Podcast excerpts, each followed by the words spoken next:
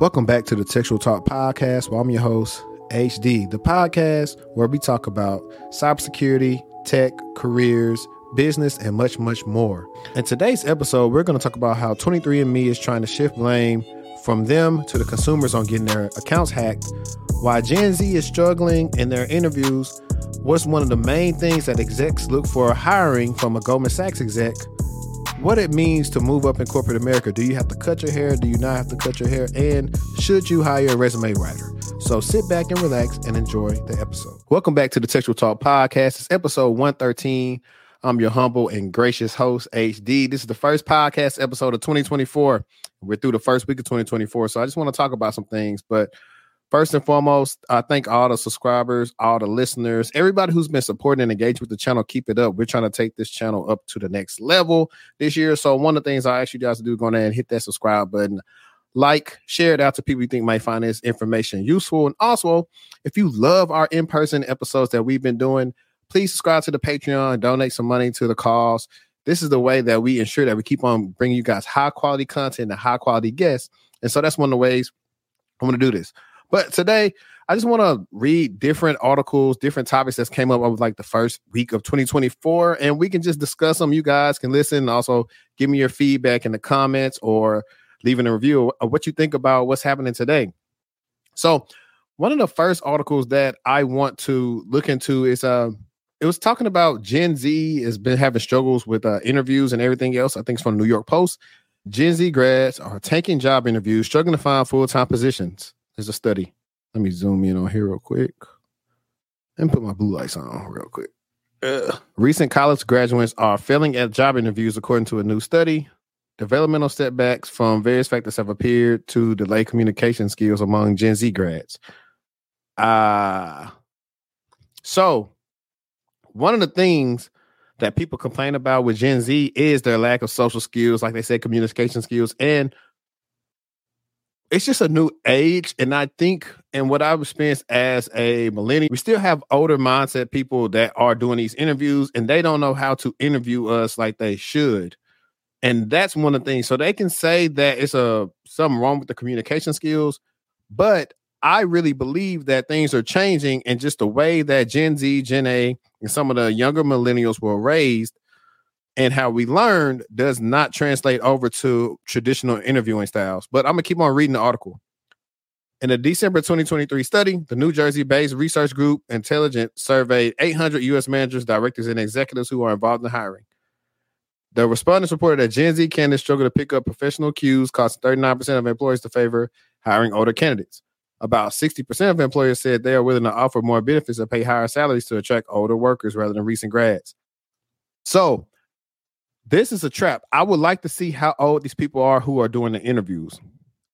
Because there are different things. I can do things that boomers and Gen X won't pick up on. And so I can say, oh, I want young people. See how biased that is? What are they actually asking them? It boils down to can they perform the duties of the job? If they cannot do that, then sure, don't hire them. But if they can do it, don't be biased just based on because they don't respond the way that you want them to. I think that's a big issue that I'm implying that's happening right here that's not being said. For the same reason, 48% of employers are offering remote or hybrid positions to older employees, and 40%, 46% are willing to hire overqualified, can- overqualified candidates, according to the new study. One in five employers reported that recent college grads are generally unprepared when it comes to interviewing for a job. Listen, hang on. I need to go big real quick. Pause. You know why they not prepared? Because college don't prepare you to interview.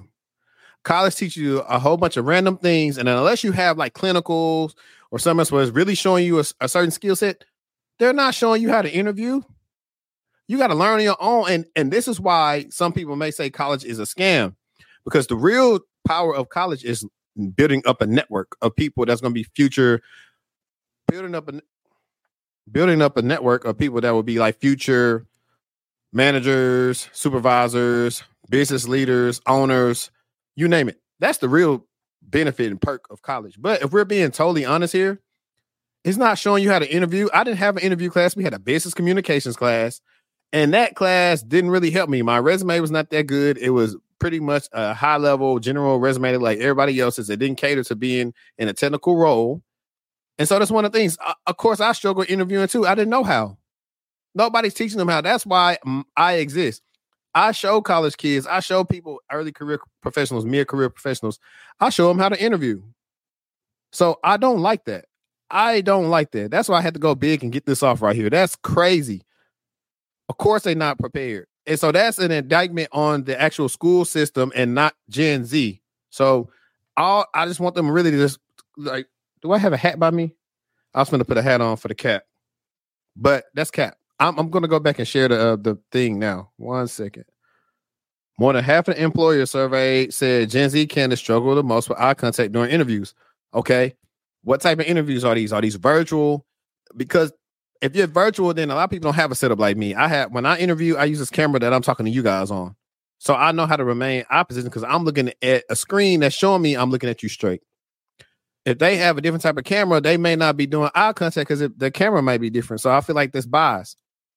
Candace and his age group also asked for unreasonable salaries and have dressed inappropriately for in-person interviews, according to about half of the study respondents. Okay, now I will tell you guys, I'm with them on unreasonable, and that's because this is a social media age.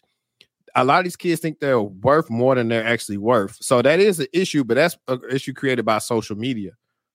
That's uh, that is now that's that's not on employers. A lot of these kids not worth what they think they are, and they need they do not to be humble like oh you should just have this, but they need to get skills first and then require what they need. A lot of them ain't got no skills. Also, I will also agree on the dressing part. It's just a different time, but you got to look presentable. Like people know how to look presentable, so they got to cut the BS with that. You got to look presentable in person. I'm sorry, you can't you can't go up there just wearing anything. You gotta. It's this thing when you go outside and how you dress up, your hair, everything. Take pride in how you look. If you don't take pride in how you look, they're gonna say, okay, are they really serious about this job? Do they want to work here? Why are they dressing? Why are they here like they don't care? Like think about it. You've seen so many people. If I'm gonna go to the gas station, I'm gonna have on some sweatpants, a t-shirt, or something, because I'm going to the gas station. I ain't trying to work there. But back in the day, when I was in person, I was suited and booted, watches on, haircut, everything. And this was when I was unemployed. So I, I agree. I agree. Y'all got to learn how to dress. And let's see what's this. Let's see what's on the rest of this interview. Even virtual virtual interviews have posed issues with 21% of employers reporting that some candidates refuse to turn on their cameras. Now you got to turn your camera on for an interview. I'm sorry, you just do. I don't like being on camera either, being virtual, but for an interview, they got to at least see who you are because since 2020, other people been interviewing for y'all and then they get the job and then something happens and somebody gets fired. Y'all got to turn your camera on. It's policy at this point. So you're going to automatically X yourself out of job just for being difficult. Nearly 20% of employers said they've even had a recent college grad bring a parent to interview. Interesting. Two and three employers reported that Gen Z employees are unable to manage their workloads, while about 6% said they are frequently late to work and often miss assignment deadlines. 63% of employers consider Gen Z employees to be entitled, while 58% said they get offended too easily and are overall unprepared for the workforce. Employers are also noted that the youngest employees lack professionalism, do not respond well to feedback, and have poor communication skills. Almost half of employers in the survey said they fired a recent college graduate. All right, let's get back big real quick because I like this. Now, this is a lot. Now, I will say Gen Z is different. When I was fresh out of college, so I might have been 21, 22 at the time, I was helping coach youth football, one on my cousin's football teams because these kids are around the same age as my younger brothers who are 19 and 18 now. And I did see that these kids are softer than kids from my generation. And that's because times were different. Also, I don't think they're actually getting offended easily. Culture, people are used to talking to people any way they want to. And my generation on down, we not letting that slide. So you could think I'm getting offended, but I'm like, no, you're not going to talk to me like that. That's not getting offended. That's telling you you're going to respect me. When it when it passes, you're not respecting me. You talking to me how you think you want to talk to me, or all the little slick stuff they like to do in corporate. That's not being offended. So that is a little bit wishy washy. Now, when they say, "Oh, um, they can't manage certain things," now I think this is key. All the stuff that they did throughout life is a little bit different these kids were coddled to an extent because when they came up, everybody got participation trophies and everything. So it's a little bit different. We had to earn everything. It wasn't no, oh, here you go just for applying. Nah, it's winners and losers. Either you number one or you didn't win. So I will say that. So I'm with them on some of the stuff, but that comes with experience. Like even with me, they said uh, they lack professionalism at work. One of the best things that happened for me, and hear this out, guys, because a lot of y'all are young, and y'all know this. One of the best things that happened for me was working at Target. From how old was I? From 19 to 21, I worked at Target and this was in between either school or on breaks. But I learned a lot of stuff about communication, customer service skills, professionalism from working retail on how to treat people. This translated over to when I first got my help desk job and on now. Some of these kids need to go get jobs, but they do not have professionalism. They don't. I and I also know I've been seeing that they get upset that a lot of Gen Z talks with a lot of abbreviations that people don't understand. People can say that it's a lack of professionalism. I think it's just getting with the times is a little bit different. If that if you don't like the acronyms, then you should tell them, hey, try to spell this out for me or do this or do that. So all in all, I'm gonna just say, like, I get it, but there is it just it's just too different. Like it's not gonna change until people like my age um and like we like run majority of everything that kind of help stuff. If not, they're gonna always run into these problems let's briefly look at the reasons why they think they might be struggling, and let's see if I was on the mark with any of them, and then we're gonna get on to some of the other articles. So, in a separate August 2023 intelligence survey, 62% of respondents said culture is the primary reason that many recent college grads are unprepared. Half the respondents blame parenting. 48% said the COVID pandemic is the culprit, and 46% said educators are the root of the problem. I agree. COVID was different. You put a lot of kids that had to do school virtually, and um, stuff has changed for them. Parenting is an issue too, uh, because a lot of parents did not parent; they were busy working or whatever electronics. I will not blame educators because educators got a hard job and they don't get paid enough for it. So I'm not blaming them. Human resources expert Natalie E. North is founder of the Norfus Film in Miami, Florida, who was not involved in the new study pointed finger at parents, the pandemic, and shifting priorities of employees or employers. In this day and age, employers are far less willing to invest the effort and money it takes to train and experience workers because the demands on production are an all time high and average workplace tenures are lower. She said in the email sent to Fox News Digital. We've heard several managers say they don't want to waste time training someone who's just going to leave. That's BS. Um, I'm gonna put this article in the description. I'm not going to go through it anymore. It seems like it's a long article. I didn't even know it's this long. Um, but yeah, that that's really how I feel about that. That's that's kind of crazy to me. Well, it's not crazy, but it's just different. You're I see why they are struggling. I see why they're talking on TikTok about what they're dealing with. Is you know, it's hard out here. It's hard out here. Um, one of the things I want to talk about, one of the bigger things, let me see if I can just share like this. One second. So, as you guys know, 23andMe had a breach last year. For those of you that don't know what 23andMe is, it's one of those ancestral DNA sites that where you can see what your DNA traces back to. I never trusted that. Them people can tell me I belong to anything. Honestly, I feel like I'm not a conspiracy theorist, but who knows what they're really doing with that stuff. That's why I would never just trust it. But they say that the hack was on, I believe, consumers. We're gonna read the article real quick because this is this is crazy if this is what they're really going to stand on. They're gonna stand on business like this. Let's go. 23andMe tells victims it's their fault that their data was breached. Wow. Facing more than 30 lawsuits from victims of its massive data breach, 23andMe is now deflecting the blame to the victims themselves in an attempt to absolve itself from any responsibility. Rather than acknowledge its role in data security disaster, 23andMe has apparently decided to leave its customers out to dry while downplaying the seriousness of these events. Hassan Zavareei, one of the lawyers representing victims who received a letter from 23andMe. In December, 23andMe admitted that hackers had stolen the genetic and ancestry data of 6.9 million users, nearly half of all its customers. That's crazy. They should be out of business at this point. The data breach started with hackers accessing only around 14,000 user accounts. The hackers broke into the first set of the victims by brute forcing accounts with passwords that were known to be associated with targeted customers, a technique known as credential stuffing. From these 14,000 initial victims, however, the hackers were able to then access the personal data of other 6.9 million victims because they had opted into 23andMe's DNA relatives feature. This optional feature allows customers to automatically share some of their data with people who are considered their relatives on their platform. In other words, by hacking to only 14,000 customer accounts, the hackers subsequent the hackers subsequently scrape personal data of another 6.9 million customers whose accounts were not directly hacked. But in a letter sent to a group of hundreds of 23 and Me users who are now suing the company, 23andMe said users negligently recycled and failed to update their passwords following the, the past security incidents which are unrelated to 23andMe. Okay, let's stop sharing really quick. This is definitely how you try to shift the blame, and in no way is this on consumers. Sure, it is my fault as an end user if my password is something that's easily guessable as you can find in a dictionary or just do software that crack it. Cool. But are there other parameters that you guys have set up in place for customers' accounts? Does it have multi authentication? Does it automatically block risky sign ins? Does it automatically say, hey, did you just log in from here? Was this you? Secondly, it's on you, on your fault. It's a control that you guys did not set up to let them access other people's information or scrape it by pretty much breaching 14,000 accounts. These are end user accounts now. Where, what are you guys monitoring when you start seeing 14,000 accounts possibly be accessed from places you probably don't recognize? What's going on? I know there has to be a division that's monitoring like those end user accounts. It has to be. There, there's a department for that.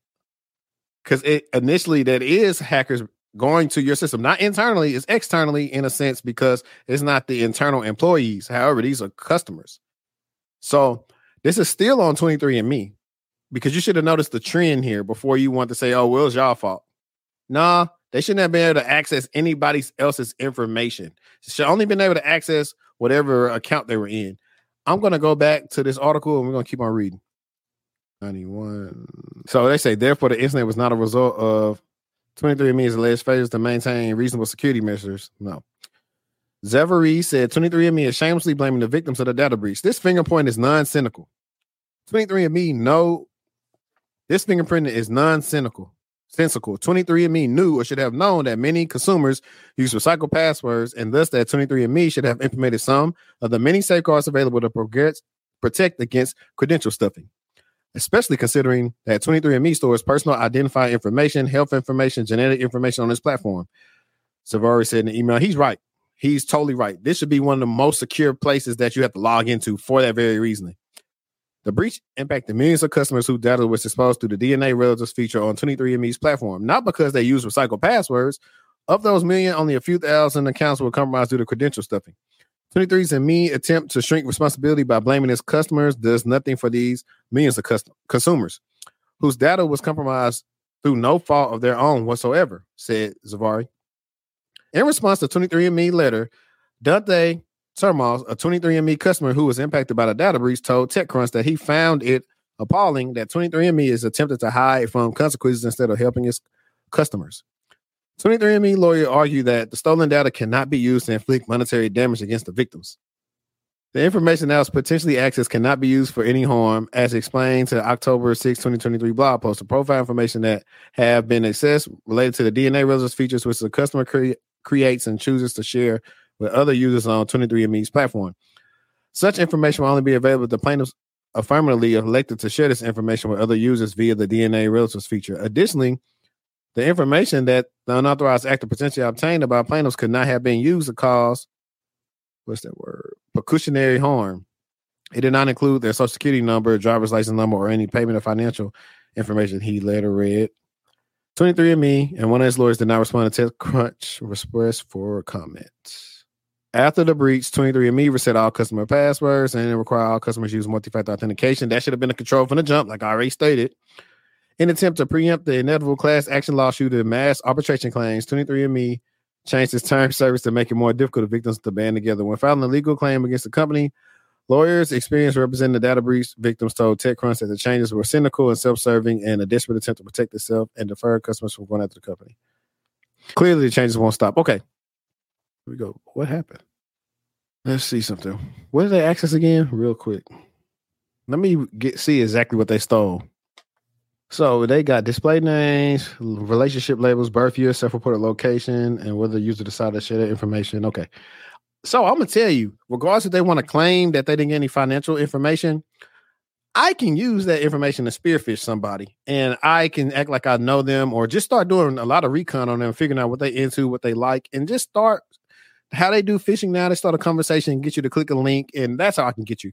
So directly, no. Indirectly, yes, they can cause them some harm. So let me stop sharing for a second.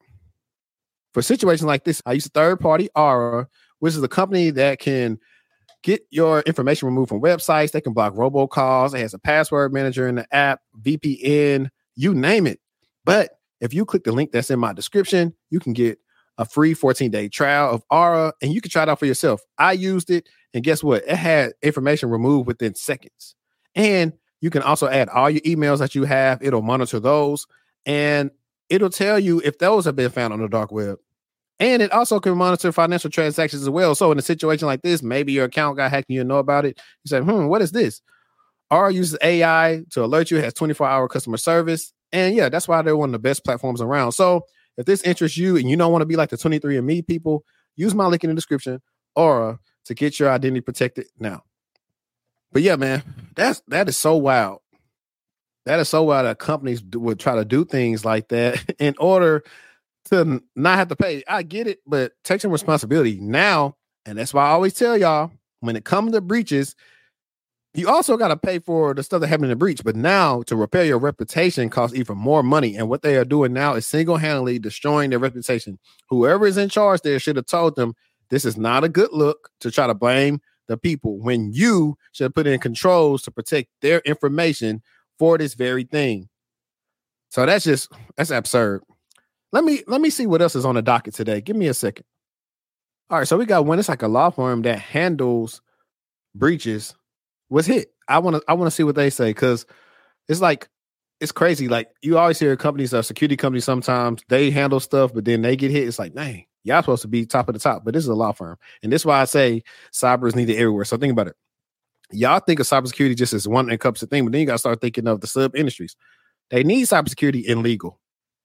So this goes back to when people are going from different backgrounds and trying to go to different places, and I'm like, yo, if you've been working illegal, you want to get in cybersecurity, look for cybersecurity jobs in legal. They need you. You understand legal systems and how it works on a day to day basis. You might got a better chance of getting a job in the legal industry versus trying to go to a different industry. But let's keep on reading this. Law firm that handles data breaches was hit by a data breach. An international law firm that works with companies affected by security incidents has experienced its own cyber attack that exposed the sensitive health information of hundreds of thousands of data breach victims.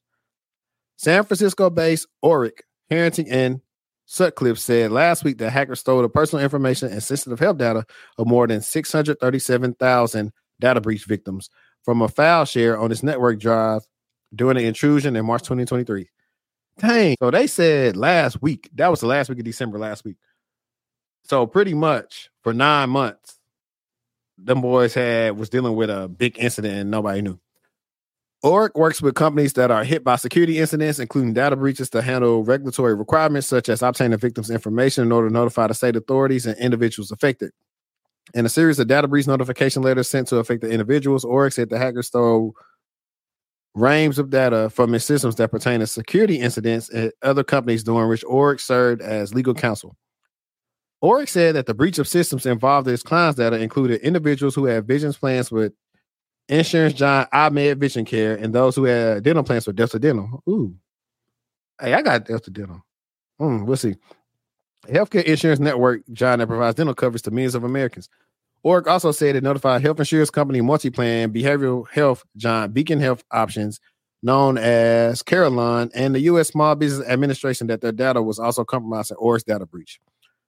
Orrick said the stolen data include consumer names, date of birth, postal address, email addresses, and government issued identification numbers such as social security numbers, passport and driver license numbers, and tax identification numbers. The data also includes medical treatment and diagnosis information. That's a lot. The number of individuals known to be affected by the data breach nearly has risen by threefold since Orrick first disclosed the incident. Orrick said the most recent data breach noticed that it does not anticipate providing notifications on behalf of additional businesses, but did not say how it came to this conclusion. It's not clear how the hackers initially broke into Orrick's network or whether the hackers demanded a financial ransom for the law firm.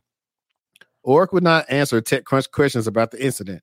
Orrick spokesperson, Orrick spokesperson Jolie Goldstein said in a statement, "We regret the inconvenience and distraction that this malicious incident caused. We made it our priority to resolve it as quickly as possible for our clients, the individuals whose data was impacted, in our team.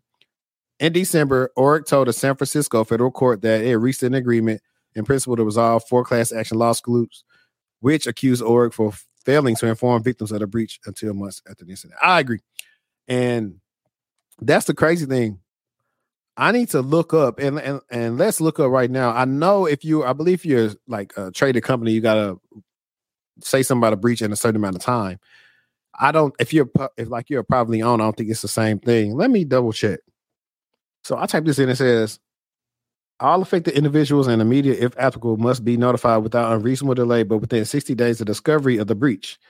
If fewer than 500 individuals are affected, the FTC must be notified within 60 days after the end of the calendar year. Uh, let's see if we got anything else. I'm not going to do that by state. I just want to see if there's something. I'm not going to get into this, but this is actually something good to look up when you're thinking about if you're in GRC and you're doing all these controls and your plans. These are the things you're probably going to go through and figure out. Okay, when we need to notify these people to breach, you're going to work with legal and all these different things. They kind of keep a, a hold on these things, but it's cool to understand this from a different way because, like I said, everything has its place in cyber. So I just want you to know that. Now, uh, let me see. Like I said, I told you guys earlier about Aura. Aura is cool. I still use it right now, and I think everybody's liked it. So if you definitely need help with your passwords and keeping yourself safe on the internet, please check it out. Um, so I'm gonna share this tab real quick. Goldman Sachs is the number one trait bosses look for before hiring anyone. Let's see. The difference between getting a job offer and a rejection can often be boiled down to one word enthusiasm. All other things being equal, a candidate who walks into a job interview with a positive attitude and an eagerness to work will have an edge over one who comes off as bored or apathetic, says Shekinah Bass, an executive at Goldman Sachs.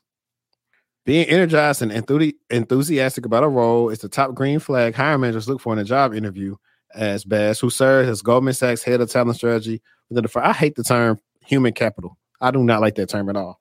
This reminds me of slaves or something. They need to change that. It makes a ton of difference, she explains. Anyone can do the research, but showing the genuine excitement about the role and bringing energy to the conversation is a lot more memorable than someone who sounds monotone or like they're reading off a script. I agree. I agree. When it comes to interviewing, and this is something I talked about in my vlog video that I'll probably be releasing, I don't know, coming out eventually comes to interviewing, you have to have some type of personality, charisma, enthusiasm that makes people like you that they want to work with you, all the while also being able to do the stuff required to do in the role. So it seems kind of hard. How y'all see me on here is the charisma that I bring in interviews. It's not um let's see if we can do an example. Like I I'll say like think about if I was like when I was reading some of this stuff earlier, like um actually I'll try to just read something that I can show you a difference. So this is a way, like they say, like being what's called it. If I said it makes a ton of difference, she explains anyone can do the research, but showing genuine excitement about the role and bringing energy to the conversation is a lot more. You'd be like, what? But if I say it makes a ton of difference, she explains anyone could do the research, but showing genuine excitement about the role and bringing energy to the conversation is a lot more memorable than someone who sounds monotone or like they're reading off a script. That sounded totally different. I read the same thing. You got to be like that in the, in the interview. So instead of saying, "Hey, how you doing? I'm so and so," blah blah blah, you know, say, "Hey, good morning. Good morning. It's nice to meet you. My name is Henri Davis, and I've been doing yada yada yada yada yada yada, and I do this, this, this, this, and I'd be good for the job because this and this is the value that I believe I could bring to company A. Right there, I'm energetic. Um, right there, I'm energetic. I know what I'm talking about, and they're going to be excited to listen to me. They're going to perk up a little bit. Now, whether I know how to do all the technical stuff or not, but the fact that I came in like that and I'm looking at you like this, they're going to like that. So, this is why it is a skill to interview, and they are definitely right when they're talking about showing uh energetic. And also just sometimes too is like depending on like they do actually this thing about when you interview them or before you interview you possibly have a disability or anything like that so it's not poking fun of people with disabilities but depending on also how you talk if you talk a little slower or something like that you make and just they might not be feeling with it or feeling with it and it's more important we're going to get back to the article but when you're also interviewing we're listening we're actively listening back and forth so when they ask me something a direct question give them a direct answer And then towards the end is when you can kind of venture off and get in your bag, or you can, if you already know how to solve the problem or something they gave you, you can flip it on them and tell them how you did it. So let's keep reading a little bit of this article. That being said, showing too much passion can be off-putting to some employers, Bass warns. You should seem enthusiastic but not so excited as you come across as a super fan of the organization or someone who might have unrealistic expectations for the role. That's a fact. It's the same thing that happens with dating. It's like a medium level, like you gotta be cool, but not over cool. It's like if you get the chick number, I used to do this when I was younger, and it I had to learn. I had no big brother. I used to like certain people a lot, and I would well, they used to think it was aggravating, but I really liked them, so I message them and stuff all the time. They don't. Nobody like that. So I'm just saying it's a similar thing when it comes to the job market. Now you get that number, you maybe don't. Maybe you text them one day and then you don't text them for three or whatever days or something like that. You kind of just make their mind wonder or whatever. But you got to bring the enthusiasm and the charisma here when you meet these people, but also not come off as like I'm desperate. Like when I listen to some of my clients' interviews before, I was like, you pushing too hard. You you selling too hard. Like you got to relax. I saying that, so I know the people that they're in the people that's interviewing them think that. So you have to know when you pushing too hard and kind of reel it back. And like, uh, I don't know about that, chief. So they are definitely right on this one. Let's see about this one. But showing enthusiasm isn't all about body language. You can tell how energized someone is about an opportunity based on how seamlessly they're able to weave in their knowledge of any major news, initiatives, or changes at the organization or the broader industry they're hoping to work in to the conversation. Exactly. Remember, I said, hey, know what you're talking about, answer direct questions, but then start talking about different things later. This is why I read stuff like this to you. This is why we covered the breaches earlier. You got to know all these things and try to put them together, especially if you're in cyber, so you can because they might ask you how you keeping up. So just being aware of some of these things, you'll have some answers, you have some good insight. You can even find stuff about them. Like, for me, I try to research everybody I interview before I interview them, just see what they like to do and where they worked or one of the easiest things is learn about the company values, learn about the company news.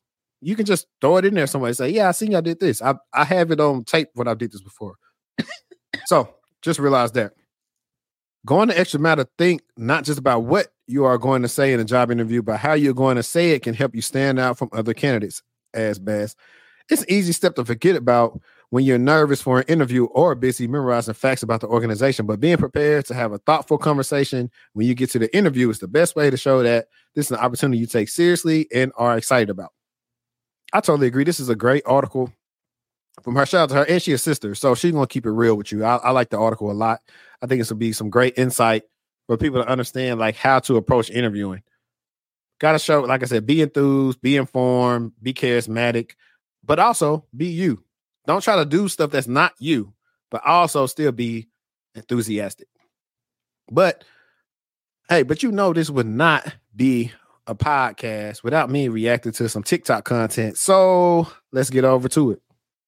As a black man, you have to cut your hair and move up in this world, bro. A key point he's saying is that he called his great grandmother for advice, and she was like, "Cut your hair so you can get a job." So let the rest of what he's saying fly over your head. Fresh out of college, my brother had braids. He dominated this one interview, but at the very end, this person was like, "Are you willing to make changes to work for us?" My brother said, like, what do you mean? They said, cut your hair. My brother said, no. He called me after and we talking about it. And I was like, oh, that's crazy. You're going to hear that a lot. My brother was like, it is what it is. I'm going to find somewhere that wants to hire me for me. His very next interview, like, I think I'll say a week or two turnaround, honestly, because you know, if you're looking for a job, you already know you pushing out applications. He walks in, the guy interviewing him, black man, long locks down his back, and he got the job. Now, I've had different roles myself and have looked like this in all of them. Corporate, specific fields. One thing older generation hates is that we don't have to conform, but they also were taught to. So I'm giving, you know, him some grace. But do not work anywhere that you have to change yourself for them. So this is a a good topic. It may be a stream of its own one day when we talk about hair with black people, or you want to say any type of uh, ethnicity that has different type of style hair traditionally from white people.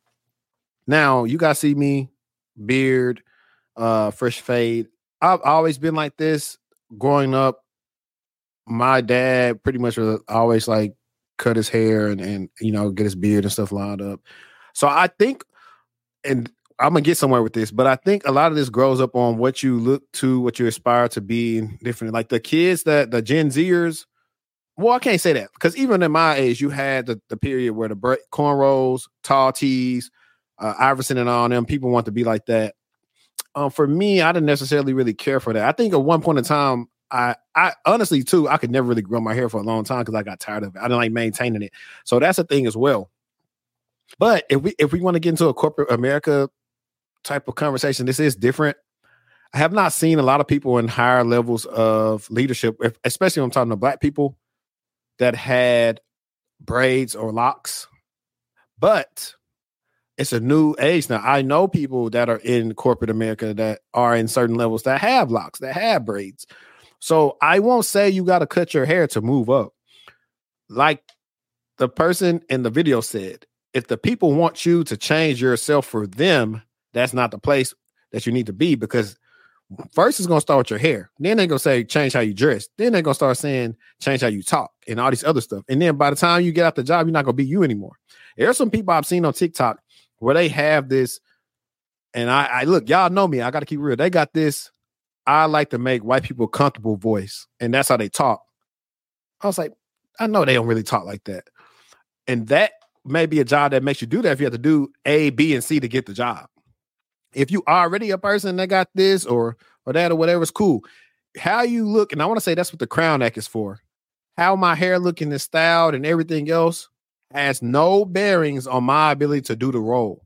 So keep that in mind. Don't let them make you feel like you got to cut your hair to belong. Stand out. It's okay. Now, what I will say about the locks and stuff like that, y'all brothers got to keep them up. Don't make them be looking dirty and stuff. Like keep your hair up. When it come to hair, or you want to just rock a fro, keep it lined up. Keep your beard like at least maintain it. At least look good in what you're gonna do. Don't have it just looking. Oh, I just want to be. I no. Look like you took pride in the way you came. That you woke up, like we talked about earlier with Gen Z in the interviews. So that's what I would say with that. I really never had no problem with that. And I, I think another one I want to talk about one day is names, black people with names on resumes. And why do some people want to change their name to a white sounding name on their resume to get a call back versus their name they were born with? I think that's a real big one that we ain't talked about that much. And we're gonna talk about it maybe on on live stream one day when uh Destiny and some other people join me.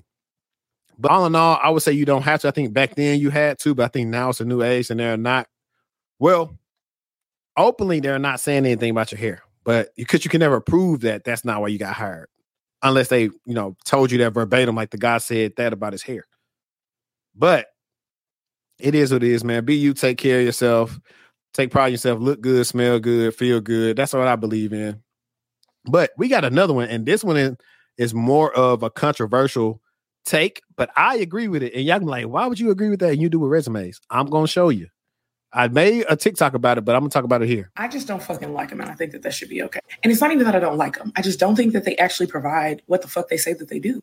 They do provide what they say they do. They don't provide what you need. That's the better statement. I am talking about resume writer. A lot of people think, you know what? I just need a resume writer. I just need to fix my resume. Everything's gonna be solved if I fix my resume. But let me let me explain something to you real quick. Thing one, a resume writer's job is just that to write a resume, which means you could tell them, I want you to write a resume for me to be a space engineer, and they will write one. Now, do you have the qualifications to be a space engineer? Have they had any communications with you about what type of job might be a good fit, why this job would be good or bad? Like Listen, right here, I'm, I'm with her on all this, and I'm gonna expound more. No, because their job is to write a resume. I know so many of you who are so frustrated because you're like, y'all spent hundreds of dollars. I paid somebody to do my resume and the shit's still not working. I could make you a great resume to be a space engineer. That will not then somehow make you qualified. So before you jump on the resume writing train, I know it's the end of the year. Everybody wants to get their resumes and stuff done to like start the new year off right. I want you to consider career strategy. That is what we do. This is a more holistic approach because oftentimes people skip the first couple of steps and they step straight to the fucking resume. What are you, what are you getting your resume done for? What are you optimizing it for? What are you setting it up for? What are you getting it rewritten for? What fucking job? How'd you figure out that job? Do you have the skill set for the job? Do you know whether or not you have the skills? If you don't have the skill set, do you know how long it'll take you to get those skills? Do you know if that job is in like an upswing in the industry or if it's in a backswing? All of these questions you don't have to answer because we answer them for you when you work with us. Resume writers are cool. I'm not mad at them. We technically write resume, but we're not resume writers. You more often than not need more. And that's why. So I 100% emphatically agree with what she said. And why is that? Because I'm the same way as a career coach. I don't do resumes just to do your resume. If that's the case, I can make way more money than I made career coaching if I just wanted to do your resume. You can ask people when they do consults and we look at it, I'll say, okay, cool. I can work with this. You got a foundation, you got skills. Hey, let's get it done if you don't got no skills and you're trying to get a resume done out of me, like some people have booked a resume from me and they had no skills, and I'm just like, it ain't much I can really do with this. You trying to get in a, a tech job, but you ain't got no tech skills. I wish you wouldn't have booked this because that's what it is. I tell people all the time: the contents on your resume is more important than the format. If you hadn't did anything, how are you gonna train? How are you gonna have a good job or trying to get land a better job without proving anything, proving any skills, proving any projects? Now, sure, if people can say, "Oh, you can embellish or lie on a resume." I can lie on everybody's resume and make them look good, but they can't talk to that in the interview. So that's a bad point. And she's right when it comes to the strategies. When, when we do our consults, and preferably you guys do the hour sessions, that's like really the best time. Uh, to be honest, thirty minutes is like unless you just need a little bit of advice. If you need a whole lot of advice, do the hour session with me.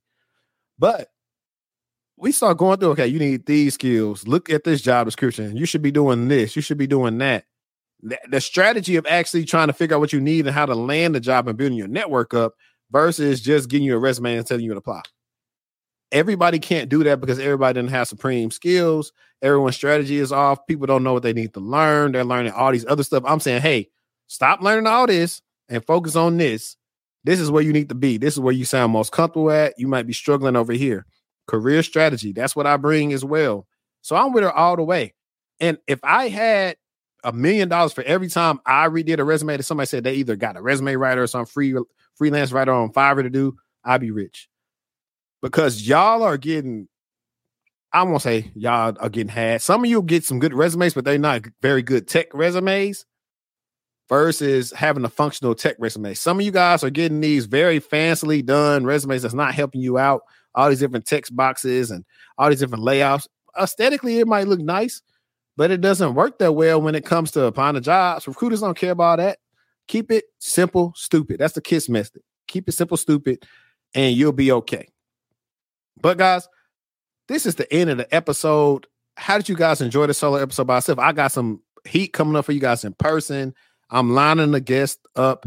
Like I said earlier, check out the Patreon. Please subscribe to the Patreon. That is how we are really going to move this thing into the next level. Also, guys, if you want a resume from me, please get a tech resume from me right now. I have a special going on, and that is if you get the resume from me, you get access to my group coaching videos. And not only current videos, but the future videos that I will add to the folders. So this is the way that you can pretty much get coached, I mean, for a good price and get the stuff that I will not share on YouTube because I just can't. It, who knows? See, I have people watching my channel. I can't share all that stuff. But the stuff that I share amongst my clients has helped them, and I wanted to help you. So if you are interested in getting your resume redone, you have skills, and you want to get coached by me, but virtually, then get your tech resume done. Book right now when you see this video, and I got you. And trust me, I know you're gonna find a job that pay you more, and you're gonna appreciate it. But it's your boy HD. Like I always say, true, and your boy is out. Peace.